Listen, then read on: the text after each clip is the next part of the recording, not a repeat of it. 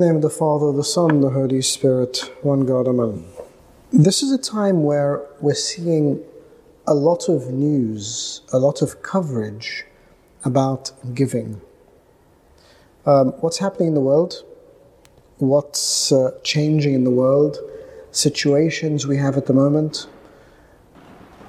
People who are displaced, people who are in need, people who are experiencing hardship. And all of this starts to challenge something within us. How much do we give of ourselves and how much do we hold on to? And, you know, there are compelling arguments for both. One is we must give everything, we must give without bounds. And the other is, well, if I give everything, I give once, how do I give again? Do I need to keep something for myself? Do I need to keep myself nourished? Do I need to keep myself strong? Do I need to focus on myself first? What we need to remember in trying to make that decision is as we were created in the image and likeness of God, we were created to give first and foremost.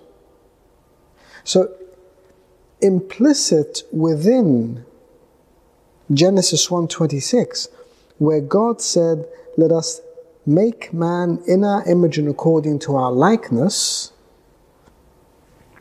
He gave us His image and His likeness. So, if God made us according to His image and His likeness, and his first act was to give those things to us. So implicitly, we are created to give. And that's why sometimes we are at our worst when we only take. We're at our worst when we're selfish, self interested.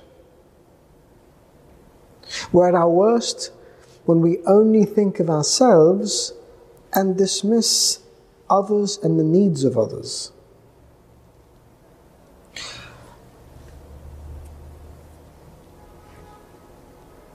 The epistle to Titus, chapter 2, verse 13 says, We should look for the blessed hope and glorious appearing of our great God and Savior who gave himself for us.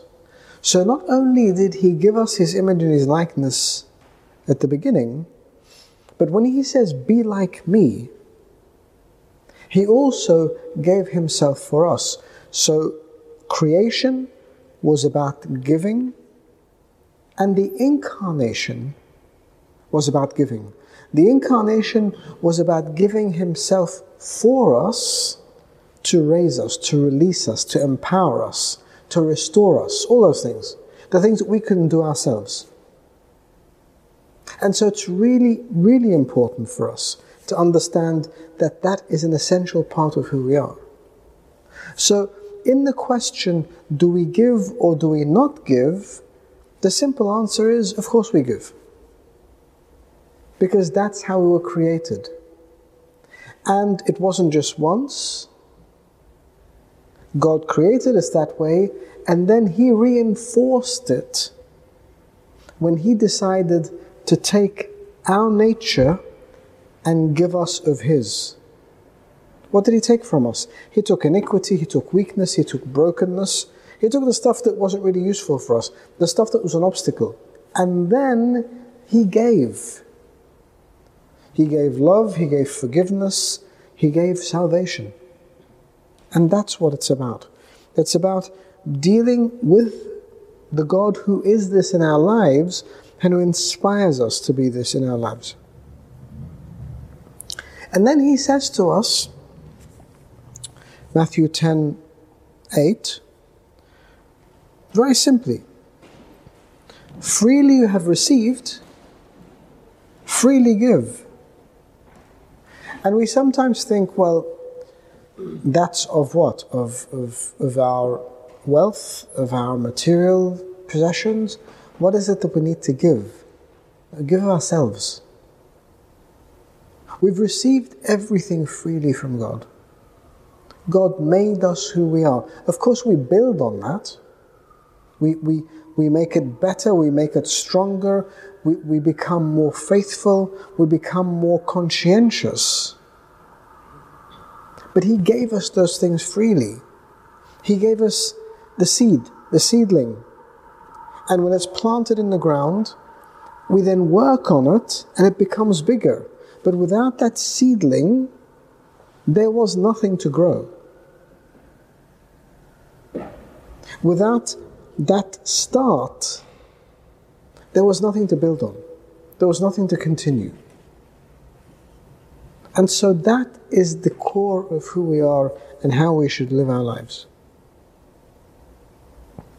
And then he inspires us in the Gospel of Luke, chapter 6, that give to everyone who asks of you, and from him who takes away, do not ask it back. Not only are we supposed to give unconditionally, we're not even supposed to ask in return or expect in return. And that goes against a lot of who we are. It goes against a lot of our own nature sometimes. You know, we are we like to give, but we sometimes like to give more when we know we can receive in return. We like to give more when we know that there's a benefit in it. There's a bit of interest. I'm getting something for what I've given. But is that really the life we need to live, we want to live? How are we different to the world? How are we different if we're giving conditionally in that way? How are we different if we're giving only to those who expect to give to us? Now, there are, there are a few of you here who serve City Mission, our homeless ministry. Do you receive anything from them? Of course not. But you give. There are some of you here who visit the sick in hospitals. Do you receive anything from them? You give. There are some of you here who serve Sunday school and youth meetings and lots of other capacities. Some of you who serve basketball teams and football teams, and all you get is headache from them. What do you get? You get nothing. But you give. And that is when we are closest to what God wants us to be.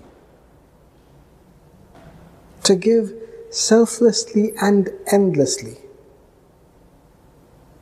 To provide out of not only our excess, but out of our needs.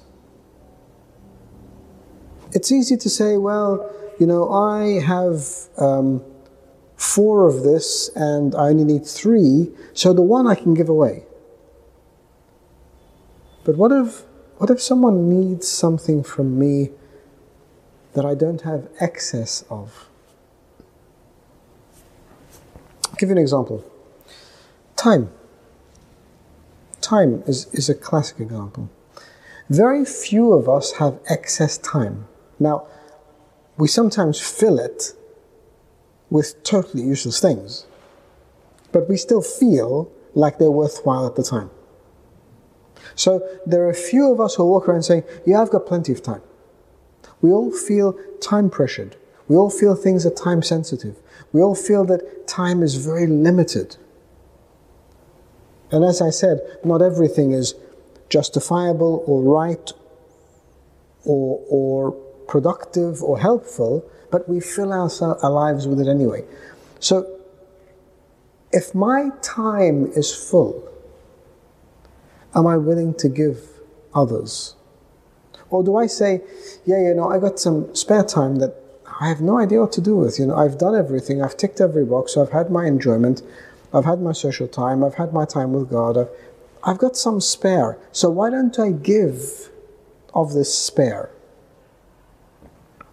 Now, we know, I know, as someone who's served, you know, when you talk about the, the concept of service, of ministry, I started serving Sunday school when I was 16.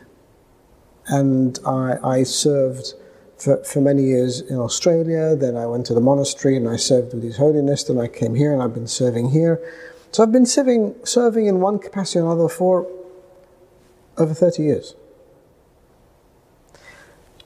And you know for a fact that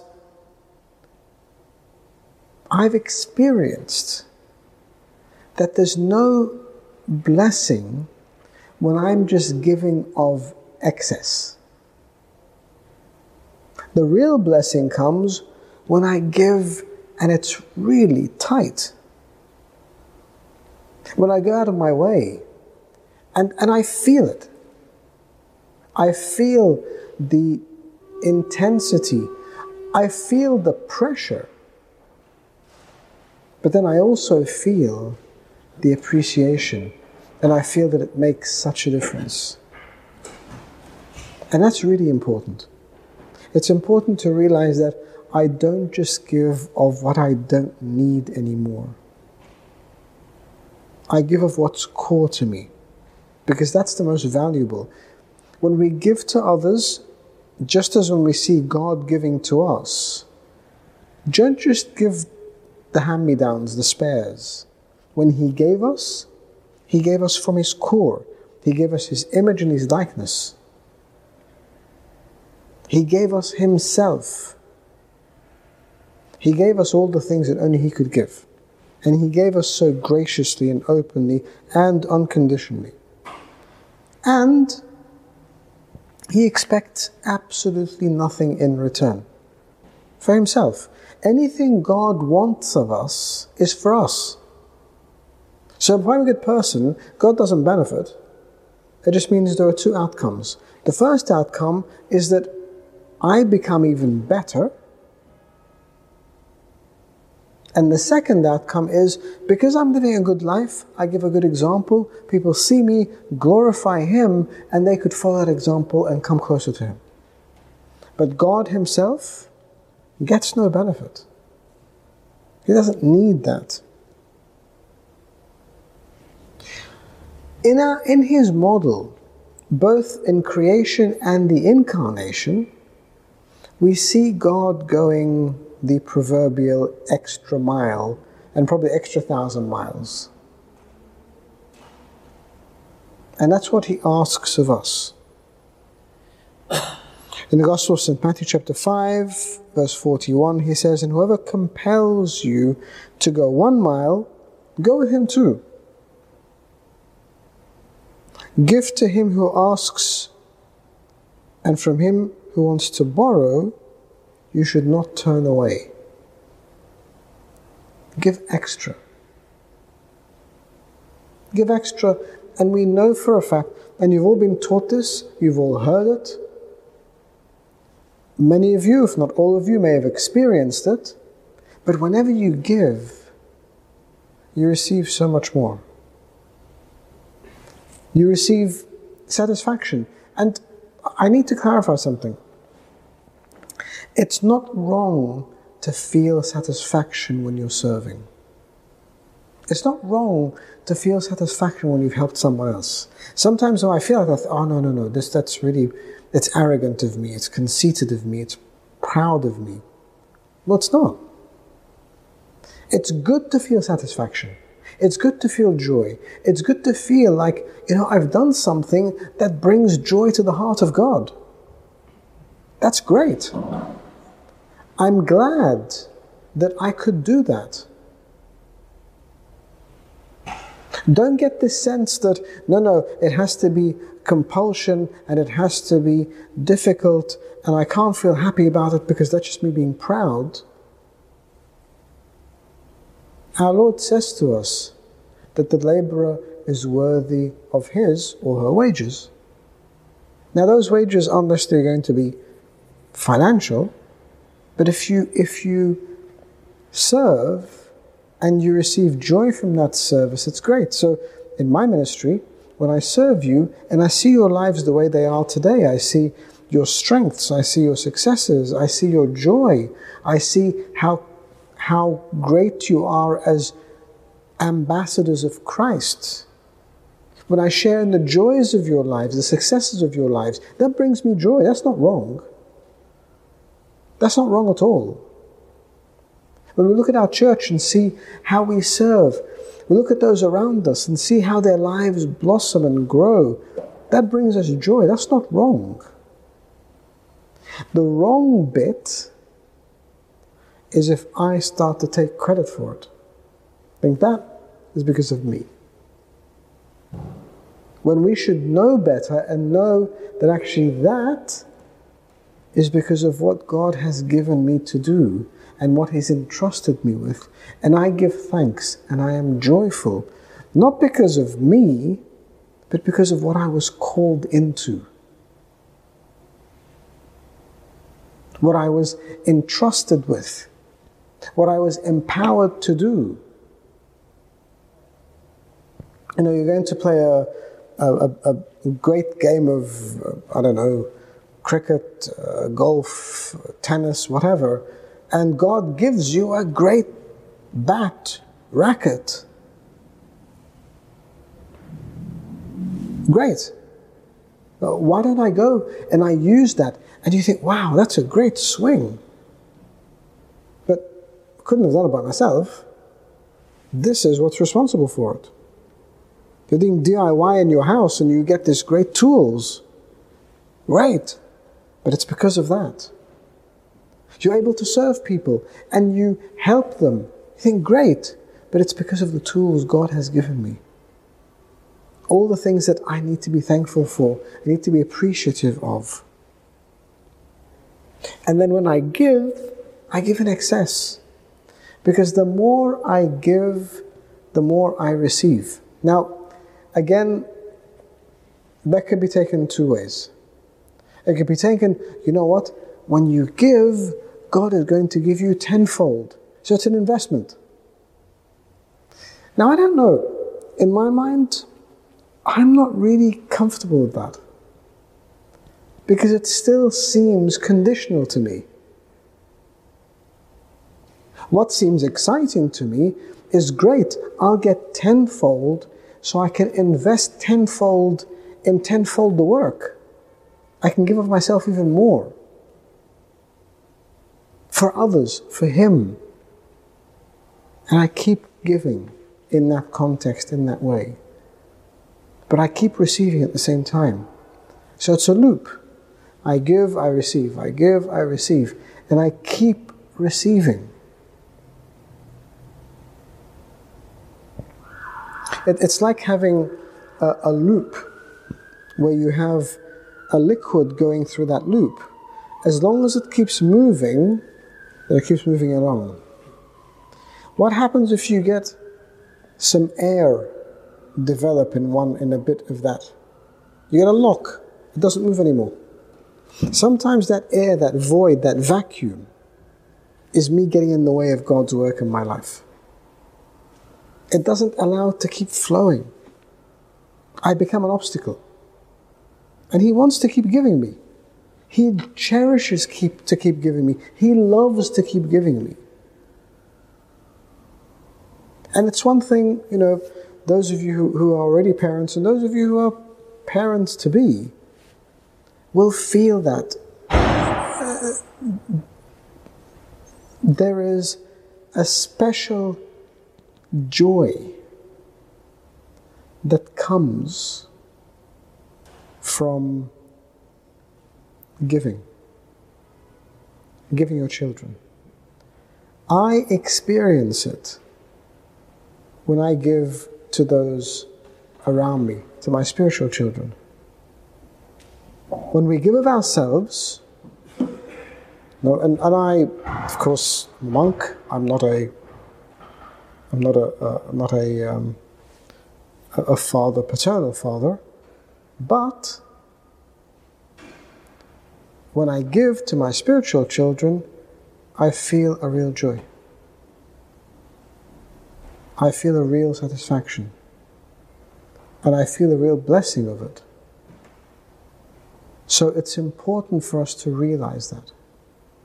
It's important for us to understand that there is a real joy that comes from giving sometimes even what you don't have. There's a real joy that comes from giving, even if you think you don't even have it. And you realize then how much God provides for you. Sometimes when you when you dig deep and say, you know what, Lord, I want to help these people. I, I wish I wish I had more time. I wish I had more energy. I wish I had more capacity. And suddenly, He gives it to us. Because we have that yearning. That's what I mean by give even more than you have. Desire it. Ask for it. we can sit there and calculate things, and calculations are great, don't get me wrong. But calculations don't take in mind God's grace. Because sometimes we calculate, and we calculate according to our own understanding, our own physical and human and worldly figures and numbers and, and equations. But when we realize that there is more than we can ever hope for in God's presence, that we can pray and seek and ask and be given, then why limit ourselves? If I, if I can give you 10 pounds that's in my pocket, or I can pray for a thousand pounds that I'm confident I'll get, that I can share it with you, why wouldn't I? Ask, seek. That's why our Lord says to us, Seek first the kingdom of God and His righteousness. Because when I seek the kingdom of God and His righteousness, I feel that I can provide by His grace and by what He can give me and by His abilities.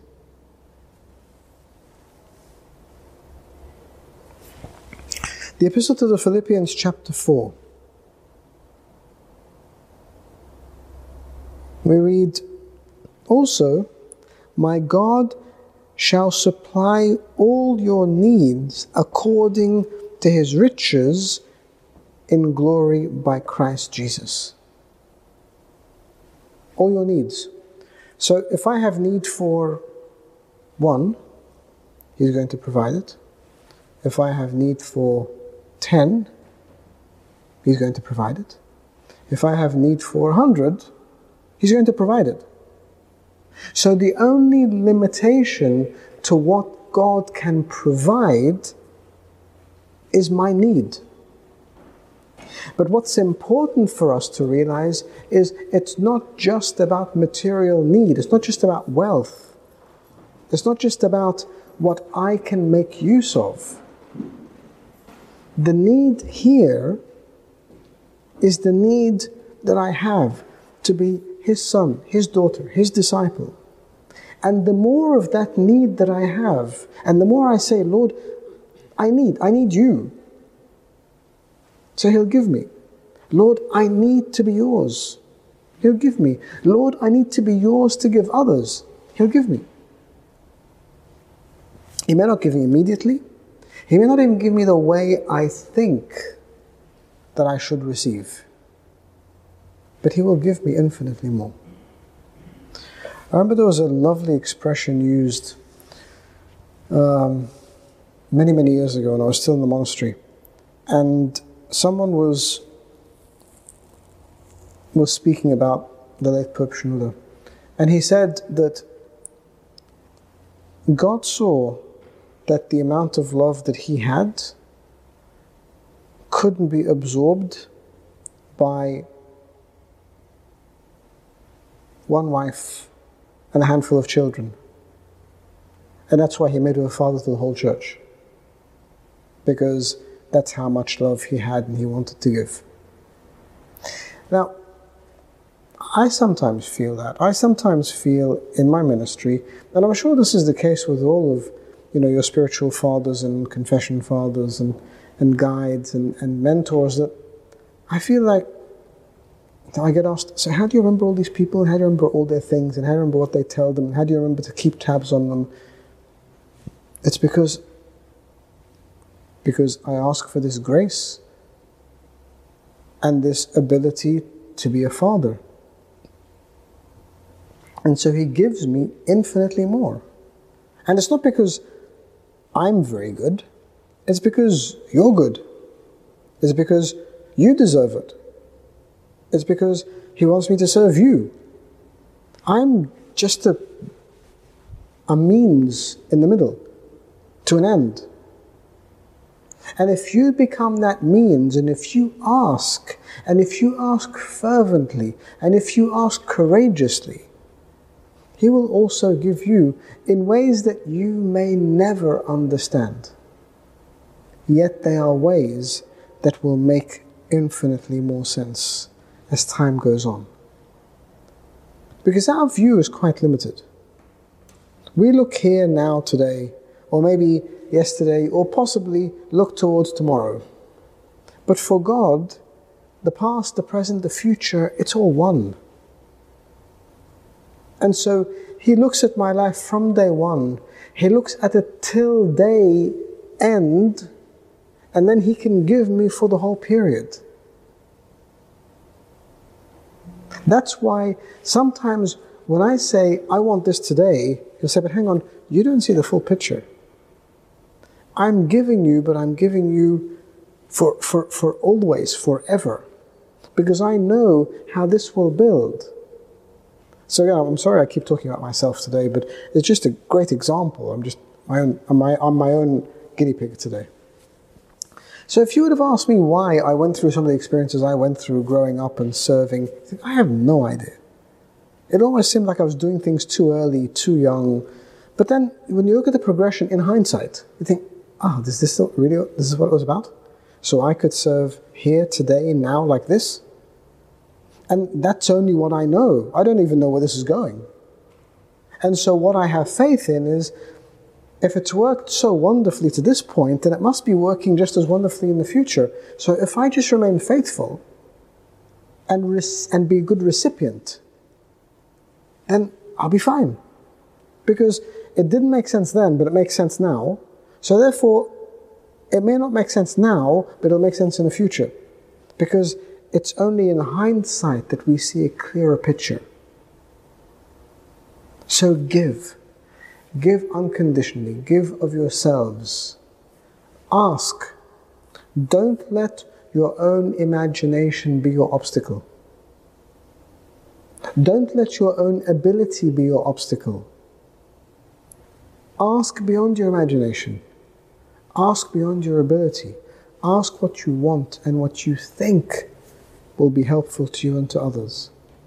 Because our Lord is the one who will give us beyond any imagination, beyond any need, and beyond any human understanding that we might possibly have yesterday, today, or even tomorrow.